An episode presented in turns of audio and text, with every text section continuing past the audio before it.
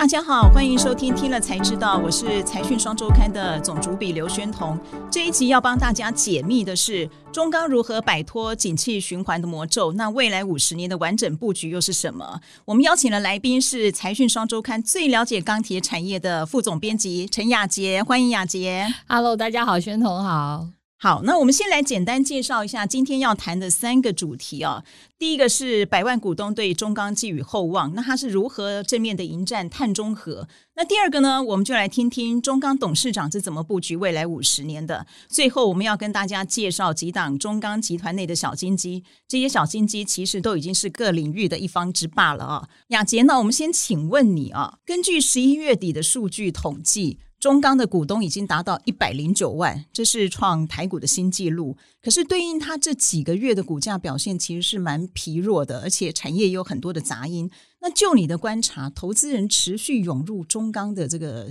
心态到底是什么？其实我觉得应该是，虽然中钢的股价真的很难有什么大的波动啦，但是我们先前聊天也聊到过，就是说中钢其实对台湾的投资人来讲，对台股的投资人来讲，有一种特殊的。情感吸引力对情感也是，就是呢，就算你不喜欢这个大牛股，但是你也是会关心这档股票的动态，那或者至少它的股东会纪念品什么，每年大家都会引起一些话题等等的，对，所以它跟台股投资人的那个情感连接是蛮深的。最重要的就是它一直以来都被视为一个很重要的存股标的嘛，因为随着第三季的财报陆续的揭露，大家就看到了中钢在整个接单啊什么的表现，看起来。它其实今年是会创下五十年来建厂最好的获利的记录嘛？那我我们觉得这个会是为什么第四季以来，它的投资人反而呃没有随着就是说整个投资的气氛其实是利空的情况之下，还一直来参与。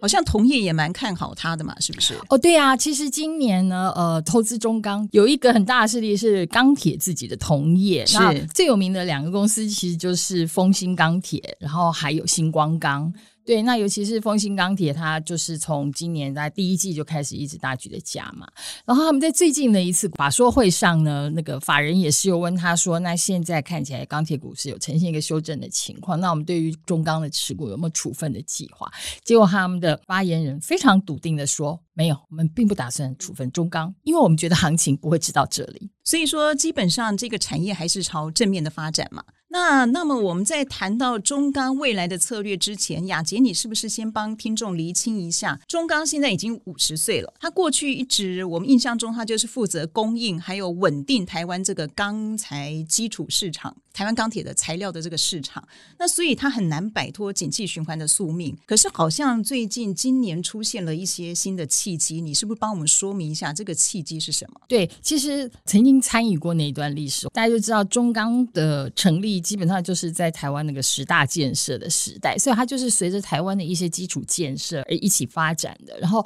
对他来讲，这五十年来最重要的使命一直都是供应台湾的基础钢材的需求。没错，因为这样，所以当我们的下游产业啊，只要有钢材的需求呢，中钢都要优先的供应，所以它就变成说，一直以来它的业绩就是和报价，然后还有和国际钢市，然后还有和国际原物料的行情是高度联动的嘛。对，所以只要景气好，然后刚市好，然后它的业绩就会好。另外一个宿命就是因为它是国营事业、公股事业，所以它其实也承受很大的政治使命，然后它就变成说，明明它应该要跟随国际行情，可能要涨个。二十趴，可是它变成只能涨个十趴，这样对，所以其实它的获利没有办法在真的多头的时候大幅的生长，但是一旦钢市反转开始下跌的时候呢？呃，下游更惨，所以他必须还要去做一些补贴回馈下游的动作，然后亏损就自己扛，这样对。所以其实这个是中钢它在过去的一个宿命。但是我们说今年以来的话，其实可能比较晚了，应该是从去年以来，因为整个疫情的影响的关系，然后又加上那个环境的变化，主要是第一个是碳中和的议题，大家现在更重视，因为去年以来很多极端气候，所以变得说整个大家对于碳中和的要求的脚步是加快的。第二个原因就是中国的整个改变，那。中国的改变，除了他们自己内需在调整之外，然后还有也是因应碳中和需求，所以中国它从二零一零年开始，几乎每年都要放个一亿吨的钢材在全球流通市场上，然后让世界各国去吞，所以这件事情基本上是大幅的影响整个全球的钢厂的获利结构。可是现在中国已经真的决定要减产了，然后今年也真的看到它已经开始有产量下修的情况了，所以就变成说供给真的在减少，这是一个。然后第二个就是说物流的情况并不是太顺畅，对，所以现在在就变成说国际钢材的流通呢也变成有一点断裂的状况，所以大家就是国际市场上的供给面真的是在减少。那第二个部分就是所有的钢厂现在都面临碳中和的课题。那如果说我没有办法在制程上投资，想办法减碳，或者是说去买很昂贵的洁净燃料或什么话，我唯一能够减碳的方式就是那我就少生产点。对，所以这个也是造成供给减少的原因。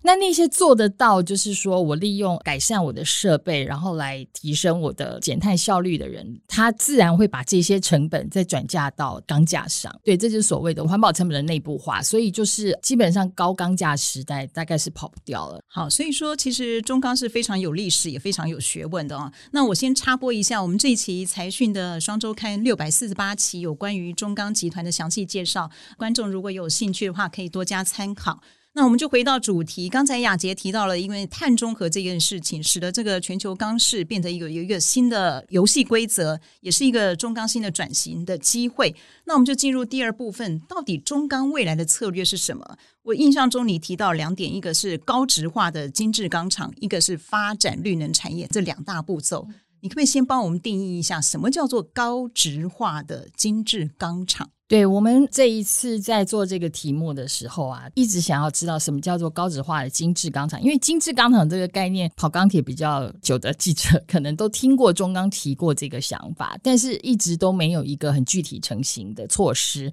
那这一次他们明确的定义出来，中钢的王总经理他就是很明白的说，我们就是要三个方向，第一个就是要有高技术含量，第二个就是要有高获利的能力，第三个就是要有高的产业效益。对，那举了一个例子，就是像那个我们现在都知道最热门的电动车，然后里面的电动马达的电磁钢片，中钢在这一块市场就是有非常好的基础。那这个东西它有一个特色，它有一个特性，就是呢，它要小，可是它又要很坚固很强。然后因为电磁钢片就是在马达里面它是要转的嘛，那所以它很容易耗损，所以它要够强，它才不会耗损。但是问题是，它如果够强，通常它的磁性就不好，磁。性不好，它转动效率就不好，所以你要怎么样去克服这彼此之间的矛盾，这就是一个很大的学问。然后这也就是那个价值的来源。那所以中钢他们在这个部分，他们列出了八项精致钢品，就是未来要更积极的开发这样的市场，就是他们所谓的精致钢厂的一个市场目标。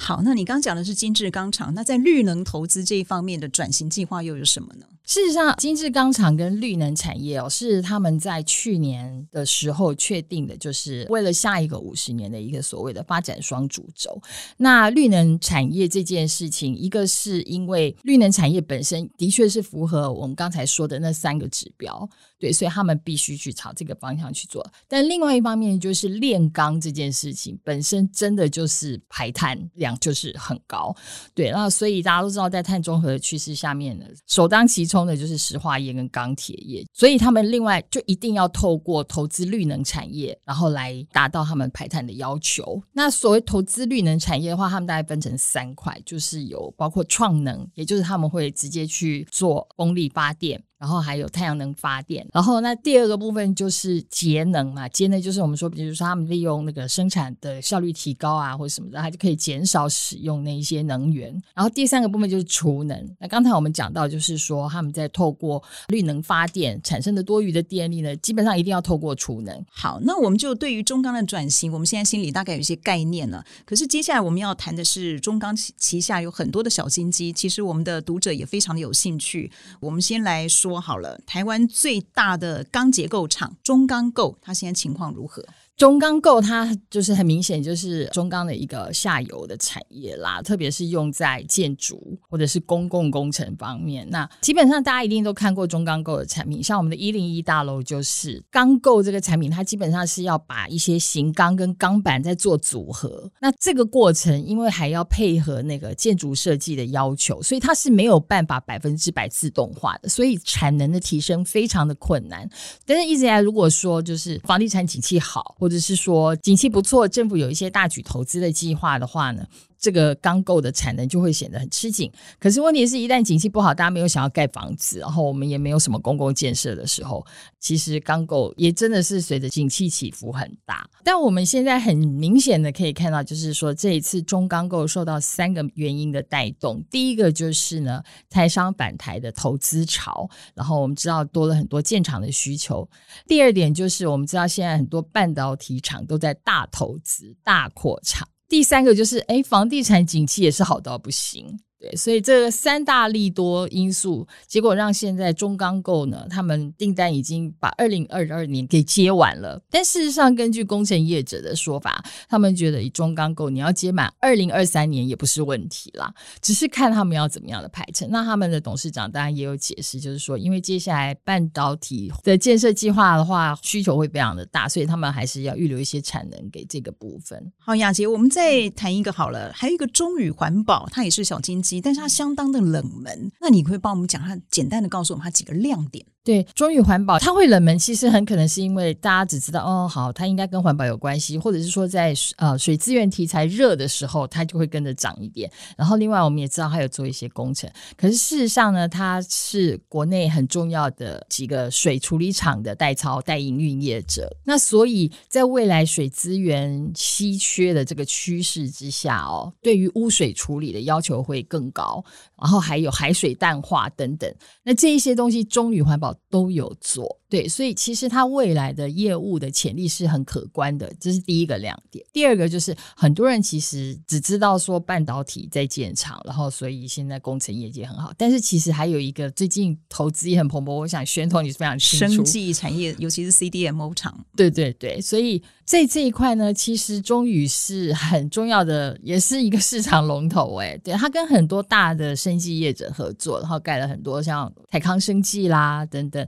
那他们也透过这样跟生技公司的合作，所以他还投资了乐嘉，所以就变成说，他一方面有在生技方面的转投资，然后另外一方面他又获得了生技建厂的这样子的机会，所以对他的业务来讲也是加分。我还有一个重点就是他连续配齐了二十多年，是不是？对呀，其实就是这就是这个一个存股的 概念，这么冷门，然后又这么稳定配齐的公司，其实是真的是蛮适合存股的。是好，我们今天非常谢谢雅杰帮我们充实了这些钢铁业的专业知识。那也感谢大家的收听。YouTube 的观众呢，请别忘了按赞、订阅、加分享。那听 Podcast 的朋友也别忘了给我们五颗星的回复。听了才知道，我们下次见，拜拜，拜拜。